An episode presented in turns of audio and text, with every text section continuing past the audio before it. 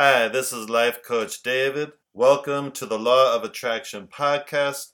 Thanks for listening. And I try to give you wonderful Law of Attraction information that you can use in your own life to help you attract what you want and be at the highest vibration possible.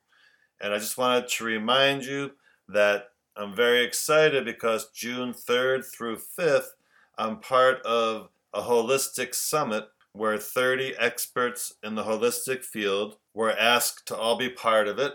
And it starts June 3rd. And if you want to sign up for it, I'm pretty sure it's free. You can just go to naturaljerseysummit.com, naturaljerseysummit.com, and you can sign up there. And you're going to get some wonderful information, not only from me, but from the other 29 experts that were also interviewed.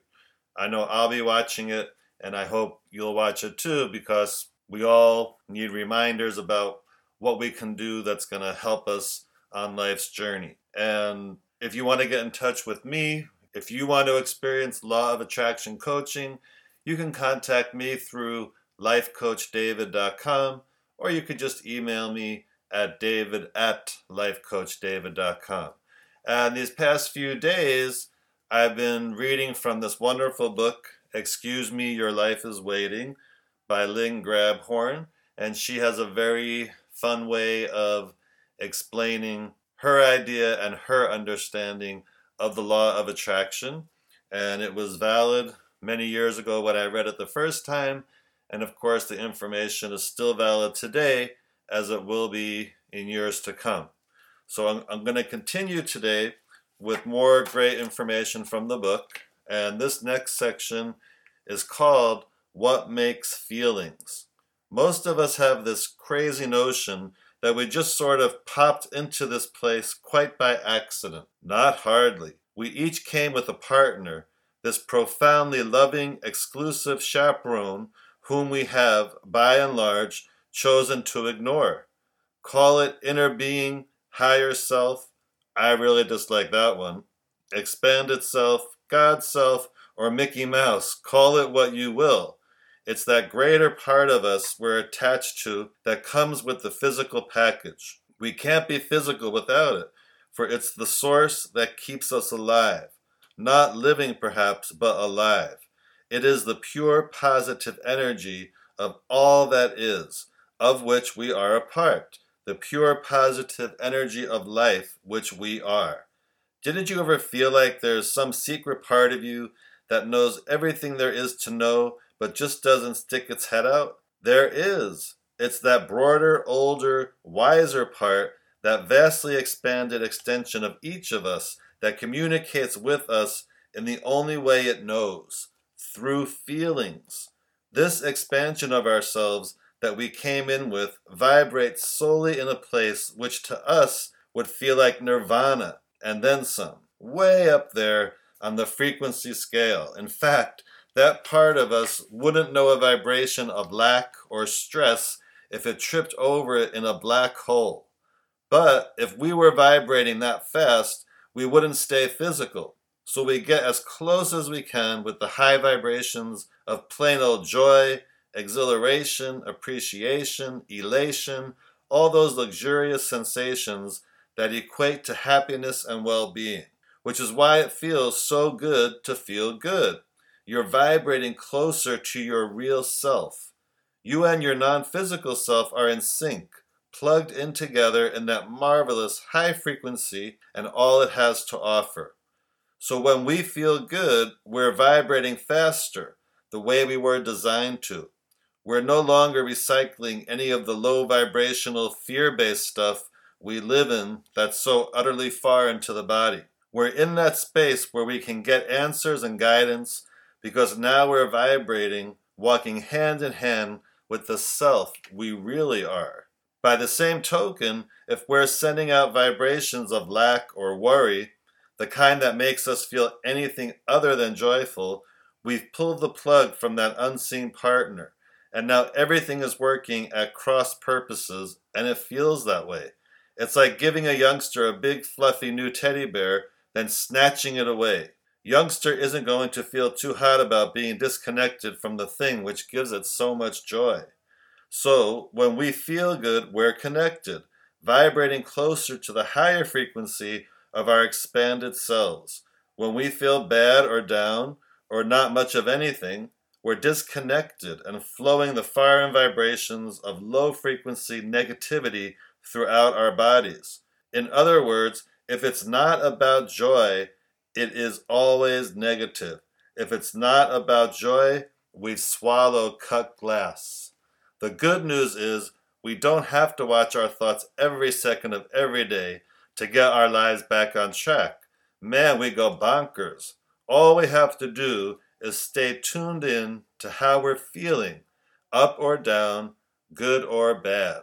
And the next section is called Oz from the Gut, a somewhat extreme but amusing example of keeping track of our feelings came from a gal who was a session singer.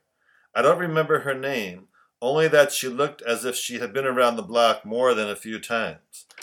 We were recording a group of songs a friend of mine had written for an elementary educational program my company was producing. I had never done any studio recording before, so everything that was going on was new and exciting. I was having a ball. Our arranger had suggested we get some session singers for this one song. Since I didn't have a clue what he was talking about, he explained that they were a small group of singers who could create background harmony in a style that would fit most any song, giving it a fuller, more professional sound to the piece. Amazing! How could a group of people who didn't know the music, who had no idea what the program was about, create a sound amongst themselves that would mesh with the theme and music? Oh well, I guess I'd find out. When the troop of three arrived, I was doubtful. They were too quick. They each looked at the music individually, chatted a bit, nodded to each other, then said, Okay, Sam, we're ready any time you are. Huh? How could they be? No practice? No chatting with the arranger? No asking me, the boss? The intro started, the soloist was at the mic, and our session singers were behind her with their own mic, presenting the sort of nonchalant confidence. After our soloist did her first bit, one of the session singers jumped right in to take over the next verse. We were all startled, but my God, it sounded terrific. Then the three of them were humming, then eyeing, then oohing, then emming, and then all of a sudden singing the words in harmony right behind the soloist. I was dumbfounded. Our arranger smiled. My friend who had written the song was open mouthed. Our soloist was elated. The guys in the booth were smiling and shaking their heads, and the one session gal who had looked like worn out leather now looked 20 years younger. One take and we had it. Just one take. Impossible, incredible. As the singers were about to leave, I went up to the older gal who was obviously the leader and asked her how they did that. How could they jump in, not knowing the music, and create a better feel than we had ever heard or envisioned in the first place? And in one take? Oh, it's no biggie, hun, the gal said in her almost bass voice. We've been doing this for so long, we know what oohs go where. And the harmony's no problem. The only thing that's ever a problem is my gut. Say that again? Well, if it's all fitting together, I feel like I'm sailing to the moon. My gut feels all excited like when I'm streaking down a roller coaster. But if I don't have that feeling, we can do a hundred takes and not one will ever be right, even if it sounds okay to the producer. It just won't be right. It's got to be that joy, that's all. Just pure joy from the gut. Then I know we've got it. This time it came right away on the first take, and I knew we were done. So did everybody else. It was just pure joy, and I could feel it in every cell of my body. I always do. You know what I mean? No, I surely did not know what she meant, though I do now. This rough and tumble gal had no idea that what she was experiencing was the actual vibrational shift from low to high frequency energy surging throughout her body. Nor did she create it on purpose, as we'll learn to do. All she knew was that she could feel something very special happen inside her when the group clicked in, and she rightly called the sensation pure joy. Now, granted, the kind of feel good, feel bad awareness I've been talking about may be a whole lot more subtle than hers, but unlike her joy sensations, which only happened when everything outside of her jibed just right, we're going to learn to click in joy at will. And the next section is called Original Intent, Our Treasure Map of Desire. As self serving as it may sound, we came here to this blessed planet with only one intent to find ways to feel good most of the time, not just some of the time. That singular intent to feel good is built into each and every one of us, and if we'll just pay attention to it, we'll have a personally engraved treasure map to happiness. Here's why. When we're having good feelings about anything, it means we're on track with our original intent to feel good, to be happy, and to vibrate way up there. It means we're on track towards something we've long wanted or even recently wanted. Either way, having it come our way will make us happy. We're on track towards something we believe will enhance our life, therefore make us feel better, therefore raise our frequencies, therefore bring us closer to our natural state, which is the whole challenge of our being here. So here's the key original intent always manifests as desire. Desire for anything that will get our passion going, be it a new red Ferrari or a desire to live in harmony with all life. It might show up as a new desire for a clean garage, to learn Western dancing, or to run an old fashioned hardware store in the country. Or it could be an old desire to live by the beach or learn to play the piano. Either way, it's a desire, something we want. Where we get into such trouble with our desires, though, is the hang ups we have about them. Because, depending on the nature of the desire, society has a way of calling us selfish if we pursue them. Yet, if we're really following those inner urges, which will make us happy simply because we believe they will, we're following our original intent to have fun while we're here and learn whatever it is we came here to learn in a vibration of joy, not struggle. That's hardly self serving. But society's pressure is unrelenting, causing us all too often to succumb to our shoulds by heading us off in the opposite direction of our happiness making desires. Now we're off course, which is sadly where most of us live most of the time. We veered away from our original intent by vibrating in the low frequency of social conscious fear based stuff. While that frequency might not cause us to feel rotten, we surely won't be bubbling over with merriment. We couldn't be. One frequency is a downer, and the other is an upper. They will never mix. So now, if we stay on that off course path, disallowing our own joy, demanding altruism of ourselves, depriving ourselves of our original intent, we've joined the multitudes righteously following their hated low frequency shoulds instead of their high frequency joys. Needless to say, the results of that kind of relentless energy flow on this planet have not been pretty. Wow, I'm just going to make my own comment here. I mean, that's so true.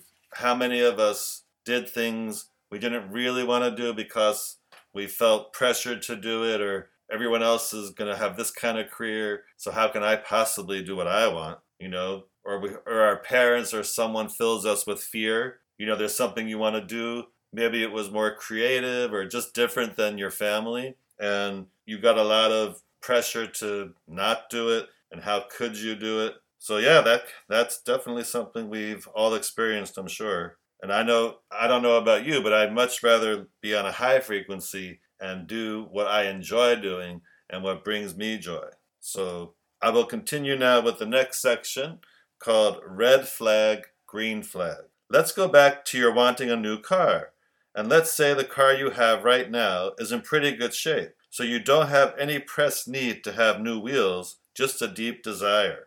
In fact, for as long as you can remember, you've had this passion for a spiffy little red convertible with wire wheels. If you live in Alaska and can't stand red, play the game with me anyhow. But where in the hell is it? You've had this desire for ages.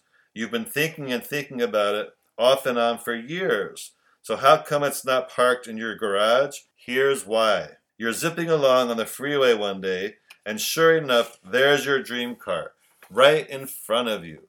You groan from envy because you think you can't afford it. The yearning starts. You look at the car with great longing and shake your head in a uh, man, wouldn't it be nice kind of discouragement. Instead of feeling all jazzed at seeing your dream car, you're feeling sunk, accompanied with that knee jerk reaction, oh hell, forget it, which is precisely why it's not parked in your garage. You're focusing on the lack of your car rather than the joy of having it. You're sending out such a bunch of negative feel bad vibrations, your expanded self is waving big red flags and shouting, Hey friend, you're feeling snarly because you're focusing on the fact that you don't have the car. Keep thinking like that, and you're sure not going to get more of the same. A whole lot more, no car. If you really want the thing, start feeling good when you think about it. Then watch what happens. You've just been given a red flag warning in the form of a gloomy feeling called negative emotion. The warning says you're focusing on something you don't want, the lack of having the car, all because of your perception that you can't afford it. That downer feeling is a red flag, your clue that the way you're flowing your energy, or thinking and feeling about it, is guaranteed to keep your car away. So now all you have to do is change the way you think and feel about the car, and it's yours. We flow this sort of downer feeling energy out from us every day, which is why we've gotten precious little of what we ever hoped to have. We see something we've wanted in life, which could be anything from an expensive red car to understanding quantum physics, and from our position of lack, meaning that we don't have it and aren't real sure we can ever get it, our focus and feelings are squarely on what we don't have. So that's all we'll ever magnetize in. More don't have. The law of physics never changes. We get what we focus on. Yearning for, wishing for, longing for, even hoping for are not activities of focusing on what we want. They're just negative thoughts that vibrate from a place of discouragement, a place of lack born from the pessimistic beliefs that we'll probably never have what we want. And with those kinds of feelings flowing out, we won't. We get what we focus on. Focus on the lack of something, and that's what we're guaranteed to get because what the universe gives us in every moment of every day corresponds precisely with what we are vibrating. The bottom line is this if we're not feeling up when we think about something, we're flowing some degree of negative emotion, a red flag warning telling us to pay attention to what we're sending out. In our playful example of your red car, if what you're feeling when you think about it isn't giving you some kind of emotional high, some sort of goosebumpy turn on, some kind of neat buzz, some kind of warm fuzzy, and some kind of rush or some kind of delight in any form, then you're feeling and projecting just the opposite negative vibrations from your frustration over not having the car. From our focus on lack, we can never attract the opposite. To attract whatever it is we want into our life, we have to change our focus, which will change our feelings, which will change our vibrations. Wow, that is so true, so true. We can't focus on what we don't want, expecting it to come. And it's funny she talks about a car because, from a personal story that I can share with you, uh, many years ago, I really wanted a Mercedes Benz. And to really get into the feeling of it, I thought, let me just go down and take a test drive. So I went down to the Mercedes dealer and I test drove the car because I really just wanted to feel that vibration of, yes, this is my car. And I sat behind the wheel and I gave it a really good test drive, and it just felt so good.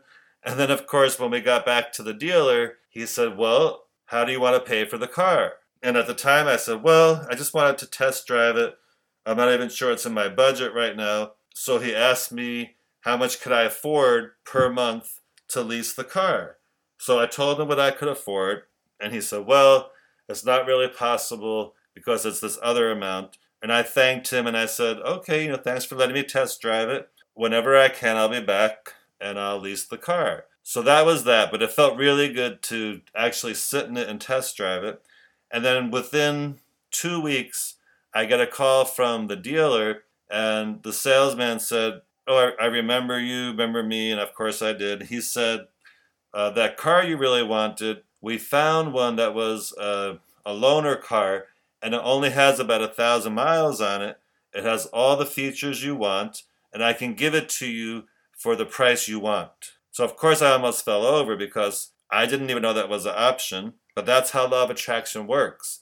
We don't know how we're going to attract something. We just have to stay in the vibration of it and be as excited as possible at, that it's coming and it has to manifest. And of course, sometimes it happens faster than other times, but this time it was just a few weeks. And then before I knew it, I was back at the dealer, signed the papers, and I drove off with my dream car at the time and it was in my garage and I was like pinching myself thinking, wow, this is amazing. All I did was come down there to test drive it, to get into the vibration of it, and I was at such a high vibration about it that it manifested. And I, of course, I couldn't have predicted how, but it did. So I think uh, that goes along with what the author was saying that we just have to come from a place of high vibration about something and of course, on the next podcast, I'll continue reading because she goes into more detail. But I really hope that you enjoyed the reading today because it was filled with so much amazing law of attraction information that if you use in your own life